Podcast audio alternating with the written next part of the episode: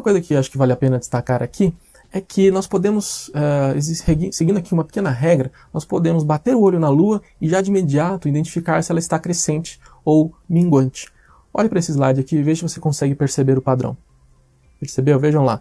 Se nós, e aí eu já deixo aqui em destaque, nós no hemisfério sul, nós aqui no Brasil em particular, né, principalmente a maior parte, claro, a maior parte do Brasil que está no hemisfério sul, nós, se, se nós enxergarmos a Lua desta maneira, como uma letra C, essa letra C significa C de crescente.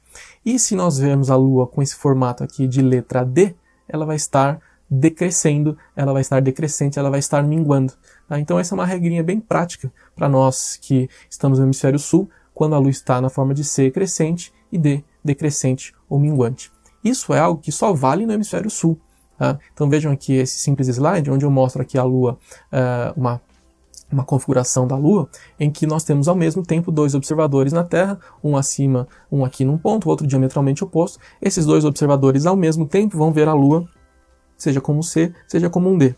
Então note, não é que para um a Lua está uh, crescente, para o outro ela está minguante. Não, a, a, a, fase da Lua só depende da posição dela em relação à Terra e o Sol. Então, para todos os observadores da Terra, a Lua, se ela está crescente, ela vai estar crescente para todo mundo.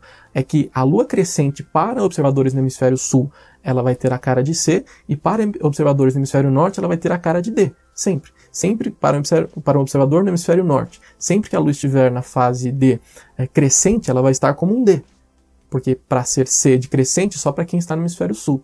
Eu acho que esse vídeo aqui deixa bem claro isso também. Então, notem, estou no Equador, agora eu venho para o hemisfério sul. Então, no hemisfério sul, olha lá, a Lua eu vejo ela como um C de crescente. Ao mesmo tempo, observadores no hemisfério norte veem ela como um D. Então, a Lua crescente como um D. Quem está no Equador, claro, vê uma situação intermediária. Né? Vê a Lua, na verdade, nem como um C, nem como um D. Vê uma situação intermediária. Então, claro, quem está bem no Equador, essas regrinhas não fazem lá tanto sentido assim. Tá? Mas, bom, eu acho que é uma, algo bem prático, né, para vocês, quando vocês estiverem observando a Lua a olho nu, bateu no céu, olhou, viu a lua, cres... lua C? Ah, então tá com... ela está crescente. Ah, a D, decrescente. Mas lembra que a gente pode também pensar no horário, né? Se eu sei que, por exemplo, uh, são 5 horas da tarde, a lua já está no alto do céu, certamente é crescente. Né? Ela não vai estar nunca minguante uh, durante a tarde. Né? Durante a tarde, no alto do céu, só pode ser lua crescente. Né? Lembra disso? Então o horário também é importante para a gente rapid, rapidamente identificar qual é a fase da Lua. Só de olhar para ela, olhar para o relógio, você já consegue identificar rapidinho. Você tem que esperar alguns dias para ver o que, que vai acontecer com a Lua, se ela vai crescer ou minguar, percebe?